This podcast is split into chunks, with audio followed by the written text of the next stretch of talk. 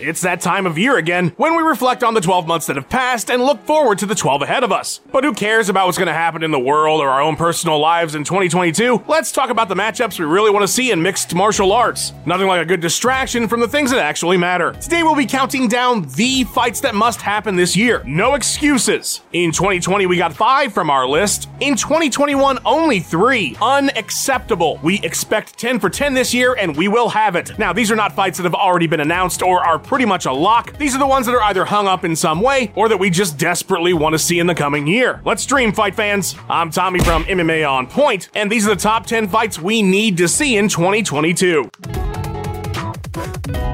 Number 10, Hamzat Chimaev versus Colby Covington. They say the best business deals are the ones where everybody feels like they got one over on the other party. And Hamzat Chimaev versus Colby Covington is exactly that. Everybody is a winner here. If the surging Hamzat can knock off arguably the most established recent title challenger and big name star in the division, Covington, he'll have a guaranteed shot at gold immediately afterwards, especially if his performance is dominant. And for Colby, who has now lost to the champion twice in just three fights, he'll have the opportunity to crush a fighter with some of the biggest hype seen in some time, placing him solidly back in the title picture, likely only needing another win after that to get his third shot at welterweight immortality. Everybody wins here, especially the fans. This is such a fun fight. We get to see Big High put to the test against one of the toughest he could possibly face. Both are high level grapplers, both can scrap, both have massive amounts of charisma. I'm sure the buildup would be full of horrible things said by both sides. Khamzat Chimaev. It's the type of fight that has so many ways it can deliver, from a sudden and shocking quick finish to a drawn out five round war. The two have already been jawing back and forth plenty for months now. Colby recently said that Chimaev needs more wins to fight him, and we know there were tough talks for a season with Chaos and Jorge Masvidal, but those might have fizzled. If Covington is in Hamzat's first fight this year, let's hope it's his second because this one could be a classic. Number 9, Jose Aldo versus Dominick Cruz. It's the WEC super fight we never got. So how about now, 12 years later, when these ageless wonders are still kicking ass and are fighting in the same division, we have them throw down to see who's the best fighter of 2010. Obviously, I kid about the stakes, but what a damn fun fight that would be right now. In 2021, Cruz finally had two fights in a calendar year, the first time since 2016, and won both. His victory over Pedro Munhoz at UFC 269, an incredible come from behind win that earned him a fight of the night. Dom looked fast and mean just like we like him. Aldo's move to bantamweight in 2019 got off to a rough start, but since losing his title challenge to Petr Yan, the King of Rio has won three straight and looked absolutely fantastic in his dismantling of Rob Font at Vegas 44. As of this writing, Jose sits at three, hoping for a fight with former champ and number two TJ Dillashaw. The problem being that TJ is pretty well lined up for a title fight at the moment, and for him to fight Aldo just wouldn't make any sense. I know we'd be hopping a few young contenders to have number seven Cruz go head to head with Jose, but it's such a fun fight, it's really hard to argue against putting it together. If we don't see either man reclaiming gold in 2022, why not have a fun prestige fight with two living legends going at it while they're still both sharp and will put on a show? Number 8. Aljamain Sterling versus Petr Yan 2. Okay, I know what you're gonna say. I don't want to see Aljo at all. He doesn't deserve a rematch with Yan. That's great, but he has the title. The belt is in his possession. I know you don't agree with the situation. I know that Sterling wasn't winning the fight when the DQ happened. It's unprecedented and the entire situation is weird. Even Yan doesn't seem interested in winning back the title. He's gone full Taz at ECW, walking around with the FTW belt. And I do want to see Petr take on TJ Dillashaw. That is a fight that needs to happen and it definitely will. But before that, we have to put this belt back together. You can't just leave Aljo the champ and pretend the strap doesn't matter anymore. They're not going to strip him without reason, so let's have a fight. A DQ is a DQ. It doesn't matter how the fight was going before then. Yan didn't have to throw the knee.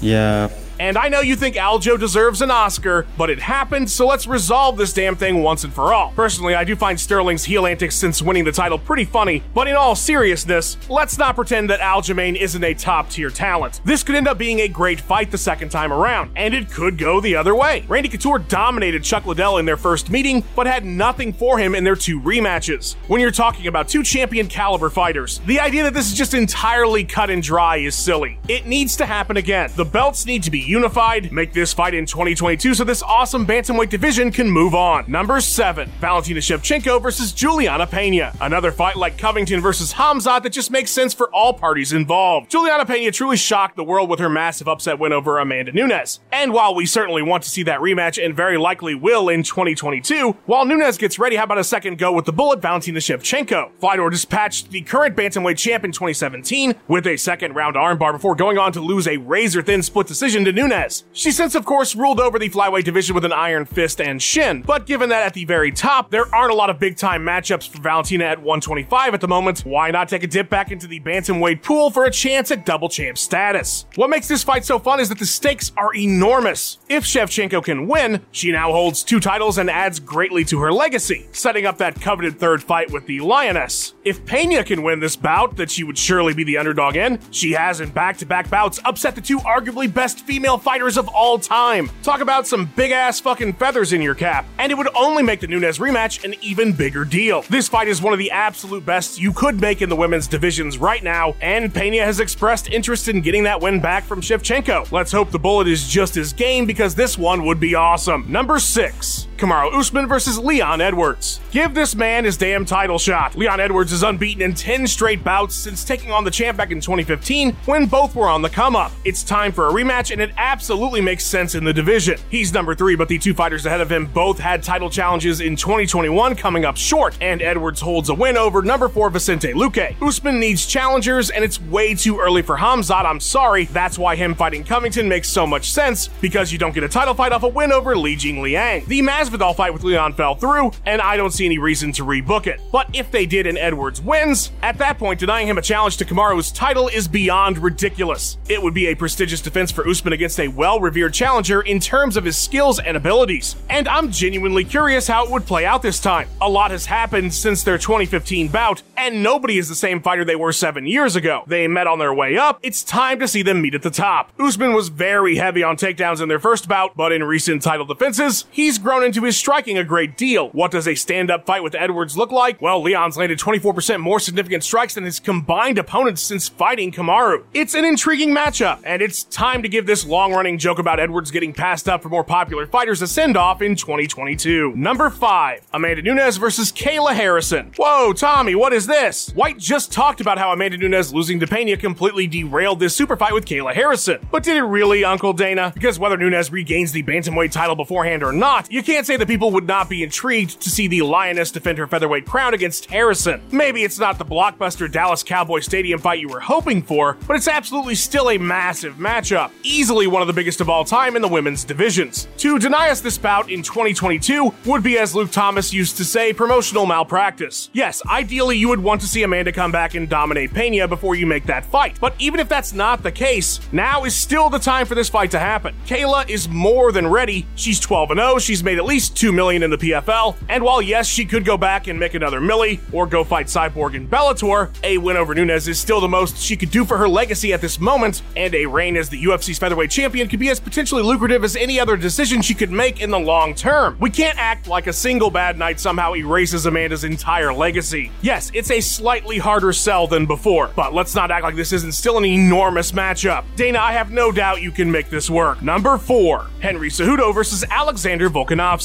It's time to see if Triple C can really live up to that name in mixed martial arts, not just two titles and an Olympic gold. Although knowing Cejudo, if he were to defeat Alexander Volkanovski for the featherweight title, he would most certainly call himself Quadruple C, or maybe Quad C for short. Now, don't get me wrong, I'm not saying we don't need the trilogy bout between Volk and Max Holloway. We absolutely do, and of course, if Blessed were to come out on top, we would want Cejudo to face him as well. But that fight has not been booked yet, and the point of this entry is that it would be incredible to see Henry return from his abrupt retirement in 2020 and throw himself at yet another challenge. A title challenge in a third weight class to be exact. The man is 34, but he's only had 18 pro bouts. And while his legacy is certainly concrete should he stay retired, he's not getting any younger, so if he really wants to get back into this, and he's been calling out Alex as well as just about anyone who makes a splash within 30 pounds of him, What's up, Valentina? Another title run needs to happen sooner than later. We're totally fine with him staying Triple C as well. If he wants to return to Bantamweight, how amazing would it be to see him fight the winner of Sterling and Yan? That division is so stacked right now. Throwing Cejudo back in the mix just makes it batshit crazy. And of course, his injection into 145 would also be just as welcome. welcome. There's really no downside to seeing Henry Cejudo returning to the title picture in some capacity in the UFC, and it would be damn fine if we got to see it in the coming year. Number 3, Dustin Poirier versus Nate Diaz. Dana wants it, the fans want it, Dustin wants it, and Nate, well, Nate wanted it for a second, but then he said it wasn't going to happen and asked for something in January, but that's rapidly approaching, and the chances are at this point he's going to have to wait. This is fucking dog shit. So who better to wait for than Poirier? Since Diaz won't fight Conor until he quote grows his leg back. The two were scheduled for a bout in Madison Square Garden at UFC 230 in 2018, but things got off to a rocky start, got even rockier along the way, and then after Poirier pulled out because of his hip, the thing was officially dead in the water. With Dustin having recently come up short for the lightweight title, it looks as if he's content to step back for a moment, but he's made it clear that he wants that Nate fight he never got to have. And better yet, let's do it at welterweight. No cutting, just fighting. As of days before this writing, the bout appeared to have fizzled out, but that's just how these things go when you're dealing with a Diaz brother. Money fixes everything, and a fight between these two would certainly be a big draw. One of the few non-title matchups that you could even headline a pay-per-view show with and potentially make some solid earnings. Not to mention the fight itself could easily be a classic. Both fighters can go for days when it comes to the stand-up. It's just about the fan-friendliest fight you could put on in 2022. So if Dana really means it when he says if the fans want it, we'll make it, find a way to make this one happen, DFW. Number two, Charles Oliveira versus Islam Makhachev. Alright, so we didn't get Tony versus Habib. It hurt. It still hurts. But if we can't have Ferguson versus Nurmagomedov, in 2022, give us their value brand equivalent in Charles Oliveira versus Islam Makhachev. That's inspired. I joke, of course, they are certainly not discount in any way. Oliveira's 10 fight win streak and title reign thus far has proved to be quite impressive, with the potential to be all time best depending on where things go. Not to mention, he holds damn near every finishing record in the promotion. And Islam, shit, he might just end up destroying the entire division altogether. A new Habib who has three fights a year and is looking to smash for a long time to come. He's already bordering on the title picture at fourth in the division, and that's what makes this fight so great. Let's say it takes place in late 2022. Maybe Charlie Olives defends against Gaethje. What a bolstering of his reign that would be. Maybe he has a big profile win against Conor or rematches Chandler. But even if Oliveira loses, the Makhachev fight could still make a ton of sense for this coming year, depending on when it happens. It's time to rekindle that Sambo versus Brazilian Jiu Jitsu rivalry. And who better to do it than Habib's heir apparent and the guy who has the most submission wins in the entire history of the UFC? Let's just hope this matchup doesn't get scheduled five times and then never happen. Why did you say that? Why'd you just say that?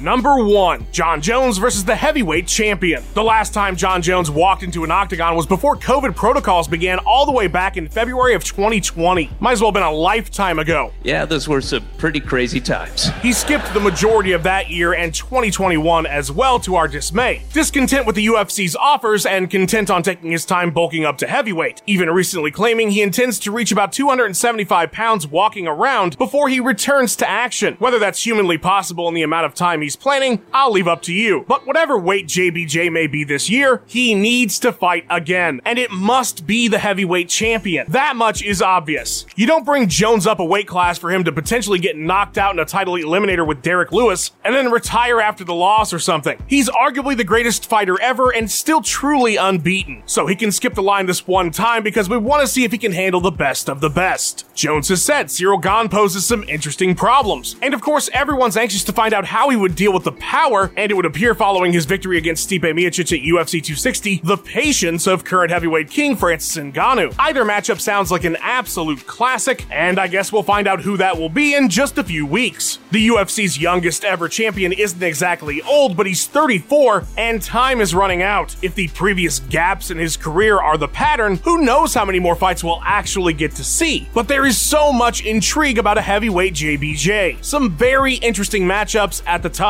Enough for him to leave no doubt, should he win, that he's the best to ever do it. It's time for the king to return. Big ol' shout out to my dude Luke Taylor for editing this video together. You can find him and his awesome digital art on Twitter at cool2me underscore. A big, big thank you to Ben Rosette, who provided that sweet tune you heard in the intro. Check out his music by clicking the link in the description and go give him a follow on his Instagram and Twitter page at Ben Rosette. Alright, that's all I got for you. Thanks for watching. Please like, subscribe, and have a wonderful day.